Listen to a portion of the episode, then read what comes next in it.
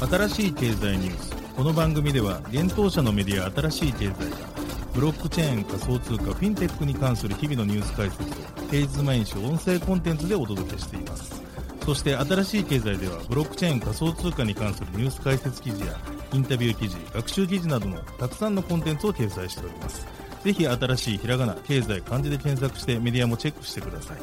そして LINE 公式アカウントではメディアの更新情報を配信しております LINE 公式アカウントにもぜひご登録くださいこの番組は株式会社フィナンシェの提供でお送りします。フィナンシェはスポーツチームやエンタメプロジェクト、DAO などのトークンを購入して支援ができる新しいクラウドファンディングサービスです。サッカー J リーグ、野球、バスケなどのプロスポーツチームをはじめ、映画やアイドル、インフルエンサーなど100以上のプロジェクトのトークンがフィナンシェで購入できます。さらにトークン購入者はプロジェクトに応じたキャンペーン参加や NFT などの特典も。ぜひ iOS や Android でフィナンシェのスマホアプリを入れて新たな応援体験を味わってください。あなたの夢がみんなの財産になるフィナンシェ。現当社新しい経済編集部の武田です。高橋です。大塚です。はい、本日は1月の30日月曜日です。今日のニュース行きましょう。結果だけでなくプロセスも評価する Web3 開発者支援進捗 to earn 6ヶ月で3000万円給付シフトベースアンチェーンが発表アメリカ連邦準備制度理事会暗号資産カストディ企業カストディアの加盟申請を却下時など絶滅危惧種モチーフのスニーカーレッドリスト擬人化 NFT 販売で寄付チケミーとマウンテンビュー協業カーボンクレジット STO の実施目指す。NFT プロジェクトあずきの公式ツイッターがハッキング被害。現在は復旧。SBI デジタルアセット欧州6位の取引所ベールゼ・シュトゥットガルトのデジタル資産事業へ投資拡大。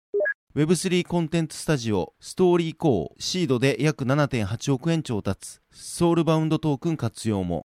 ビットペイがムーンペイと連携。60以上の暗号資産へアクセス可能に。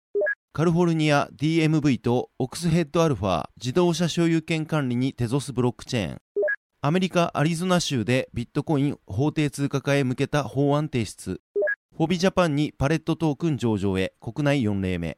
一つ目のニュースは Web3 開発者助成金プログラム進捗 to earn 発表というニュースです。Web3 エンジニアコミュニティアンチェーン運営のシフトベースが Web3 領域でプロダクト開発に挑戦する個人及びチームに6ヶ月で3000万円を給付する Web3 開発助成金プログラム進捗 to earn を1月30日に発表しました。そして第1回目の助成金グラントの申請受付が2月13日より開始されます。このプログラムには同社が独自開発した進捗 to earn という仕組みが採用されます。通常のハッカソン等は最終的な成果物やプレゼンが評価され優秀なプロジェクトにのみ賞金が付与されるのが一般的です。一方進捗 to earn では結果だけではなくプロセスも評価し段階的に助成金を給付していく仕組みです。進捗の成果は6段階のフェーズに区分されておりシフトベース独自の審査基準を満たすことで各区分ごとに定められた助成金を参加者は受け取ることができます。最も獲得金額の小さいフェーズはプレ6でアイデア企画書を作成し提出するののみで1万円相当の助成金を獲得できます。次のプレ5は企画書と要件定義書の提出で5万円相当がプレ4ではプロトタイプの動作証拠の提出で10万円相当が獲得できます。それ以降のプレ3プレ2そして最終のプレエンジェル1フェーズまでは MVP 顧客に価値を提供できる最小限のプロダクト MVP 完成に至る審査を経るごとに助成金が獲得できます。なおプレエンジェル1フェーズまで達すると累計で200万円相当の助助成金が受け取れることになります。なおこのプログラムの第1回目の予算は Web3 エンジニアを採用したい企業及びシフトベースから協賛金として3000万円が準備されます。なお現時点でキャタリストデータパートナーズダブルジャンプ東京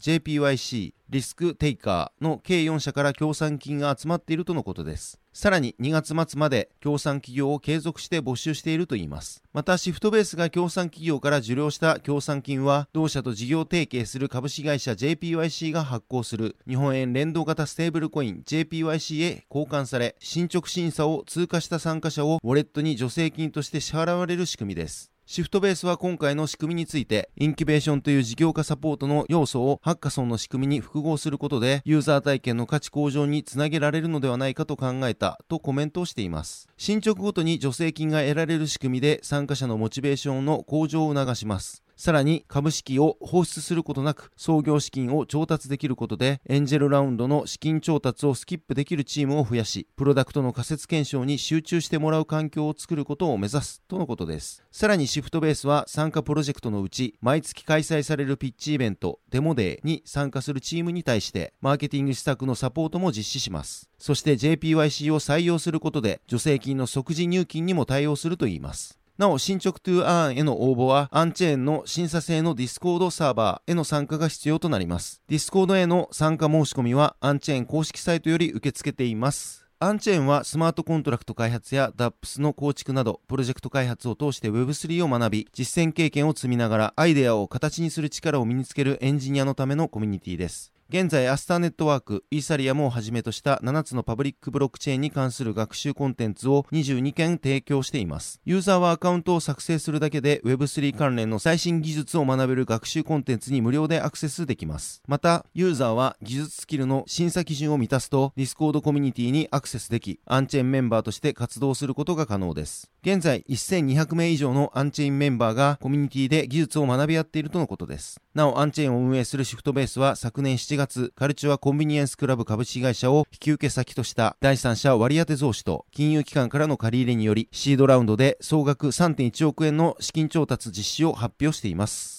記事に今回の発表に際してシフトベース取締役 CCO の志村祐樹氏がコメントした内容を載せています。また、このニュースの内容に関するインタビューも公開しております。そちらも記事にリンクを貼っておりますので、ぜひ合わせてご覧ください。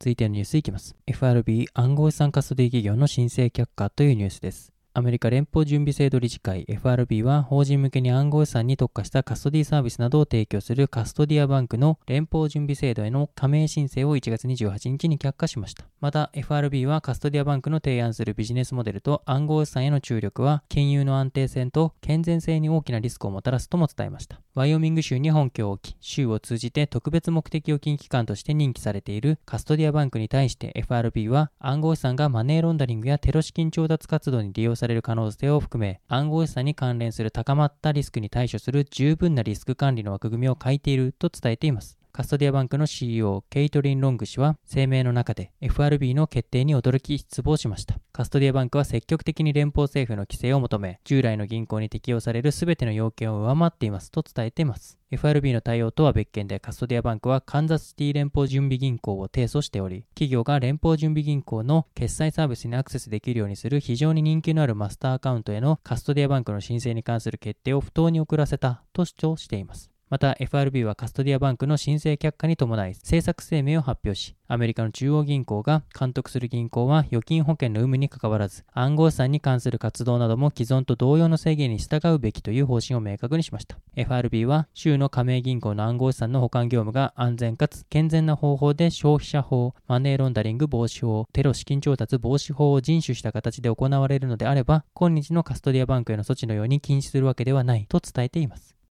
続いてのニュースいきます。スニーカーレッドリスト、擬人化 NFT 販売で寄付というニュースです。ファッションテック企業のフリックフィットが絶滅危惧種モチーフのスニーカーコレクションレッドリストとドネーション NFT レッドリストデジタルアートの販売を1月28日に発表しました。なお編集部がフリックフィットの担当者に取材したところ NFT の発行基盤はポリゴンブロックチェーンとのことです。フリックフィットはレッドリストについて希少価値をなくさないファッションブランドと表現しています。第1弾としてその希少価値を体現する絶滅危惧種にインスパイアされたデザインをまとったプレミアムスニーカーを展開。日本の代表的な絶滅危惧種であるトキ、インドネシア生息スマトラタイガー、コロンビア生息、フキヤガマをモチーフにした3種類のスニーカーが販売されます。またスニーカーの販売に合わせて絶滅危惧種の動物を擬人化した NFT、レッドリストデジタルアートを販売しました。この NFT の売り上げは必要経費を除くすべての金額をクリーン活動や自治体への寄付と絶滅危惧種が生息する環境保全のために寄付する方針だといいます。寄付は一口5000円より受付、寄付者にレッドリストデジタルアートを申請するとのことです。続いてのニュースは、チケミーとマウンテンビューがカーボンクレジット STO の実施目指すというニュースです。チケミーがマウンテンビューとの協業開始及びカーボンクレジットを小口化したデジタル証券の取り扱い予定を1月27日に発表しました。なお、環境省主催の第2回脱炭素促進ビジネスマッチング会で協業の発表が行われたといいます。チケミーは NFT チケット販売プラットフォームチケットミーイベント及び NFT 引換券販売プラットフォームチケットミーグッズを提供する企業です。また、マウンテンビューは森林経営管理制度に即した事業管理デジタルデータの収集、新しい林業システムリング、間伐、ドライストックシステムの普及などを行う企業です。今回の協業開始により両社はカーボンクレジットの取引をチケミー提供の NFT チケットの仕組みにおいて STO セキュリティトークンオファリングを導入し、カーボンクレジットを小口化したデジタル証券を取り扱うといいます。これにより、全国的な地域課題である森林整備問題の解決と温室効果ガスの削減を行い、持続可能な社会 SDGs の実現を目指すとのことです。なお、チケミーによると、カーボンクレジットをデジタル証券として取り扱うことが実現すれば、国内初の事例になるとのことです。カーボンクレジットとは、二酸化炭素などの温室効果ガスの排出量の削減に貢献した企業や自治体に対して、その削減量に対応する二酸化炭素の排出権を発行する仕組みです。排出権は他の企業や自治体の間で取引でき、二酸化炭素排出量の削減を目指す企業が購入することで気候変動問題の解決に貢献ができます。新しい経済編集部は今回の STO について、新たなプラットフォームのリリース予定があるのか、そして既存プラットフォームと同じくポリゴンブロックチェーンを採用するのか、また決済についても既存通りにマティックとクレジットカードに対応するのかなど、チケミンに問い合わせています。返答が得られ次第、記事に追記させていただく予定です。続いてはニュースいきます。あずきのツイッターアカウントがハッキング被害というニュースです。NFT プロジェクトあずきの公式ツイッターアカウントが1月27日にハッキング被害を受けました。なお、翌28日にはハッキング被害の報告と現在はアカウントがコントロール下にあることをあずきは報告しています。ハッキングされた公式アカウントからは、あずきのメタバースプロジェクト、ヒルミヤの NFT 発行イベントを装ったツイートがされていました。そのツイートには、ヒルミヤの偽 NFT 発行サイトのリンクが添付されており、そのリンク先にある偽 NFT 発行サイトで暗号資産ウォレットの接続及び署名をしたユーザーが暗号資産を騙し取られるという被害が発生していました。なお、被害に遭ったユーザーの中には約9700万円相当の USDC を支払ったユーザーもいるようです。そして、あずき公式アカウントは28日、27日のハッキング被害に対し、すぐにツイッター社に連絡してコミュニティへ警告措置を講じました。また、偽のツイートとリンクも迅速に削除しましたとツイートしています。また、あずき公式アカウントは、二要素認証を使用して保護されているとしながらも、今回のハッキングに関する原因などの調査は進行中と説明しています。続いてのニュースは SBI デジタルアセットがベールゼ・シュトゥットガルトのデジタル資産事業へ投資拡大というニュースです。SBI グループの子会社 SBI デジタルアセットホールディングスが既存出資先のドイツ、ベールゼ・シュトゥットガルトのデジタル事業を全体への投資拡大を1月27日に発表しました。SBI アセットホールディングス SBIDH は今後ベルゼ・シュトゥットガルトデジタルのブランドを束ねていくということです。なお、今回の出資額については明かされていません。ベルゼ・シュトゥットガルトグループは資本市場事業とデジタル資産、暗号資産事業を戦略的な柱とする欧州第6位の取引所グループです。ドイツ、スウェーデン、スイスで取引所を運営しています。2019年2月には同社グループ会社のベルゼ・シュトゥットガルトデジタルエクスチェンジとベルゼ・シュトゥットガルトデジタルベンチャーズが SBI ホールディングスより出資を受けていました。なお、ベルゼ・シュトゥットガルトデジタルエクスチェンジはドイツ銀行法に準拠した初のデジタルアセット取引所ベルーゼ・シュトゥットガルトデジタルエクスチェンジを運営する企業です。ベルゼ・シュトゥットガルト及びアクセル・スプリンガー、フィナンゼン .net の合弁会社でもあります。なお、アクセル・スプリンガーは今回 SBIDH とともにベルゼ・シュトゥットガルトグループのデジタル事業へ投資拡大するということです。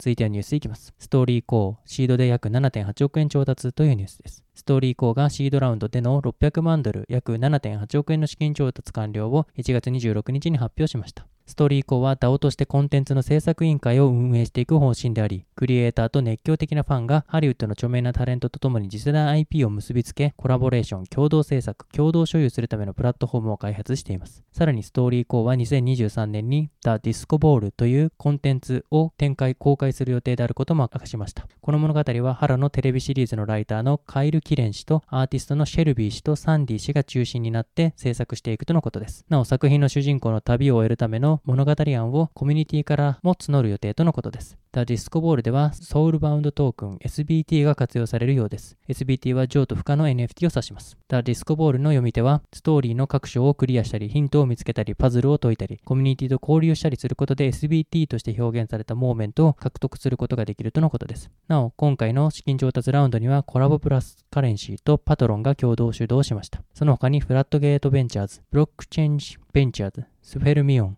フラミンゴダオ、コインゲッコー、日本からエミュート、そしてエンジェル投資家のロイド・ブラウン、サブリナ・ハーン、パッキー・マコーミックなどが参加したといいます。ストーリーコーの創設者ジャスティンと JP アラヌス氏は、私たちの最初のストーリー設計者として、シェルビーとサンディと共に新しい没入型ストーリーテリング体験を創造するカイルを迎えることができ、とても幸運だと感じています。カイルとシェルビー、サンディはストーリーコーの新しい技術的なムーブメントの最前線にいる先駆者です。私たちは驚くべき新しい物語の開発を推進し、クリエイターやファンのコミュニティがその拡大に有意義に貢献できるような新しいモデルを構築していますとコメントしています。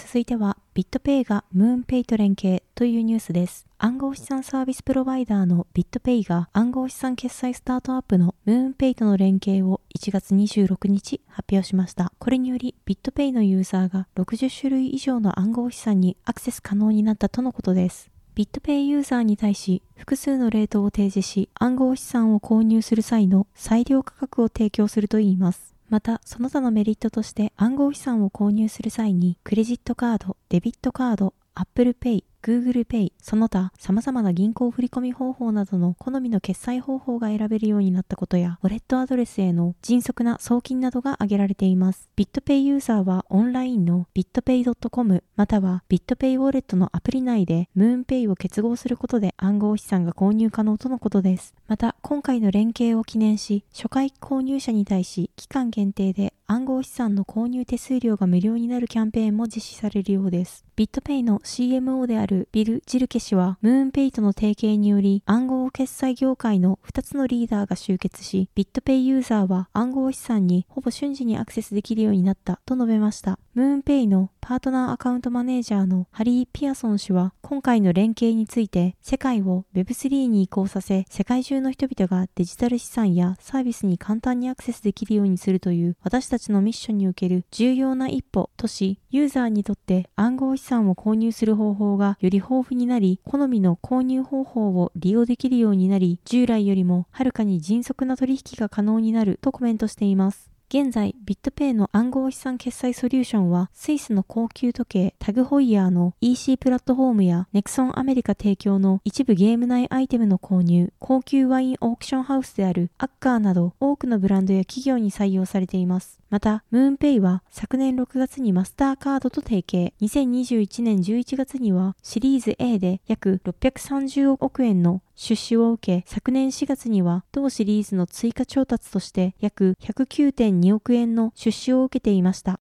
続いてのニュースはカリフォルニア州自動車所有権管理にブロックチェーン活用の概念実証というニュースです。カリフォルニア州車両管理局がオクスヘッドアルファと提携し、テゾスブロックチェーン活用の車両所有権証明及び車両所有権の移転の概念実証に成功したようです。これはテゾス系のブロックチェーン開発企業であるオクスヘッドアルファが1月25日に発表しました。カリフォルニア州車両管理局は同州知事のギャビン・ニューサム氏が昨年5月に署名した暗号資産及びブロックチェーン関連の行政命令にある公共サービスなどにブロックチェーン技術を使用する機会を探るという条項に沿って今回のブロックチェーン技術の導入を検討したといいます。開発チームは車両管理局の組織的知見をもとにテゾスブロックチェーン上で一連のスマートコントラクトを開発。このスマートコントラクトにより車両管理局管理のチェックポイントでの取引保全動作が可能となり、コンプライアンスの損傷及び処理時間の短縮が叶ったとしています。カリフォルニア州車両管理局デジタル変革最高責任者のアジャイ・グプタ氏は、同州のブロックチェーンワーキンググループのロードマップの中で、私たちは効率性の向上、透明性の向上、経済コストの削減に役立つ革新的なブロックチェーンソリューションを模索しているとし、今回開発した技術により、顧客と州公共サービス機関の繰り返される検証ステップを回避し、作業負荷の軽減、経済的利益、監査可能性を実現するだろうと伝えています。オクスヘッドアルファの社長であるアンドリュー・スミス氏は、今回の取り組みについて最先端技術を主流のアプリケーションに導入するためのユニークな適例だとし、この仕組みにテソスを選択することはカリフォルニア州の価値観にマッチしているとコメントしました。また、同氏はテソスはブロックチェーンにおける本当に難しい複数の問題をエレガントな方法で解決している。責任あるコンセンサスやオンチェーンガバナンス、機関レベルのセキュリティの組み合わせににより、テソスは生産準備の整ったソリューションを提供するための素晴らしいプラットフォームになっていると評価しました。なお、このシステムの今後の取り組みとして NFT の活用なども視野にあると報じられています。続いてのニュースは、アメリカ・アリゾナ州で法定通貨にビットコイン採用に向けた動きというニュースです。アメリカ・アリゾナ州上院議員のウェンディ・ロジャース議員がビットコインに関する新しい法案を提出したことを自身のツイッターで1月25日報告しました。この法案はアリゾナ州においてビットコインを法定通貨として認めるよう求めるもので、債務、税金、その他金融債務などの支払い及び購入にビットコインを使用可能とすることを目的としています。同法案では現在ドルで行われているあらゆる取引にビットコインが適用する可能性が記されています。もし法案が可決されれば、個人と企業の両方が必要に応じて支払い手段としてビットコインを使用できるようになるといいます。なお、法定通貨化に関する法案の中で、ビットコインはビットコインブロックチェーン上に取引記録が保持され、数学的問題の計算解決によって新しい通貨単位が生成され、中央銀行から独立して運営される分散型のピアツーピアのデジタル通貨と定義されています。また、この他に提出された周期間に関する法案では、周期間は暗号資産発行者と契約を結び、その期間またはこの週に支払うべき金額の支払い方法として、罰金、民事罰などのペナルティ、家賃、レート、税金、手数料、収益、金融債務、特別査定を暗号資産で受け入れる方法を提供できると記されています。なお、ロジャース議員が同様の法案を提出するのは昨年に続きこれが2度目であり、前回提案した法案は第2読会まで通過しませんでした。なお、現在ビットコインが法定通貨として採用されているのは、エルサルバドル共和国と中央アメリカ共和国の2カ国です。続いてのニュースは、フォビジャパンにパレットトークン上場へというニュースです。国内暗号資産取引所、フォビジャパンが暗号資産パレットトークンの取扱い予定を1月27日に発表しました。なお、パレットトークンが国内取引所に上場するのは4例目です。コインチェック、OK コインジャパン、コイントレードにてすでに取り扱われています。フォビジャパンでのパレットトークン取り扱いは1月31日15時から同取引所の取引所サービスで開始する予定とのことです。現物のみの取り扱いで入出金にも対応するといいます。なお、フォビジャパンウェブ及びフォビジャパンアプリがサポート対象です。今回の PLT パレットトークン取り扱いにより、フォビジャパンでは全27銘柄の暗号資産を取り扱うことになります。なお現在ではビットコイン、ビットコインキャッシュ、イーサリアム、イーサリアムクラシック、ライトコイン、モナコイン、ネム、ステラルーメン、リップル、フォビトークン、ベーシックアテンショントークン、オントロジー、トロン、クォンタム、ジム、リスク、エイダ、ポルカドット、エンジンコイン、IOST、ビットコイン SV、ジャスミー、OMG、コスプレトークン、テゾス、ディープコインの取引が行われています。パレットトークンは2021年7月にコインチェック IEO を利用して国内で初めて IEO を経てコインチェックに上場した暗号資産です。PLT はエンターテイメント領域に特化した NFT プラットフォーム、パレットなどで活用されるトークンです。ブロックチェーン関連コンサルティング、システムソリューション事業を取り行うハッシュポート参加の NFT 関連事業を行うハッシュパレットがパレットトークンの発行元です。はい、本日のニュースは以上となります。そして本日一つ目のニュースでお伝えさせていただいたアンチェーンの Web3 開発助成金プログラム進捗 to Earn についてインタビューをした記事を公開しております。企画書だけで助成金がもらえるアンチェーン Web3 開発助成金プログラム進捗 to Earn とはシフトベース志村祐樹日原翔です。こちらの記事では Web3 開発助成金プログラム進捗 to Earn についてシフトベース取締役 CCO の志村祐樹氏と取締役 CTO の日原翔氏、そしてすでに助成金プログラムムにプレ参加している起業家のキミ氏、エンジニアのケイト氏に取材したものとなっています。Web3 開発助成金プログラム進捗 to Earn とは、そして協賛企業へのメリットは、などについて聞いております。こちら、新しい経済のサイトから記事見られるようになっておりますので、ぜひご覧ください。はい、本日のニュースは以上となります。このように私たち新しい経済編集部では、ブロックチェーン暗号資産に関するニュースを平日毎日ラジオで配信をしております。本日ご紹介したニュースはすべてサイトの方に上がっております。ぜひサイトの方も見に来てください。新しいひらがな、経済漢字で検索して見に来ていただければと思います。それでは本日はありがとうございました。ありがとうございました。ありがとうございました。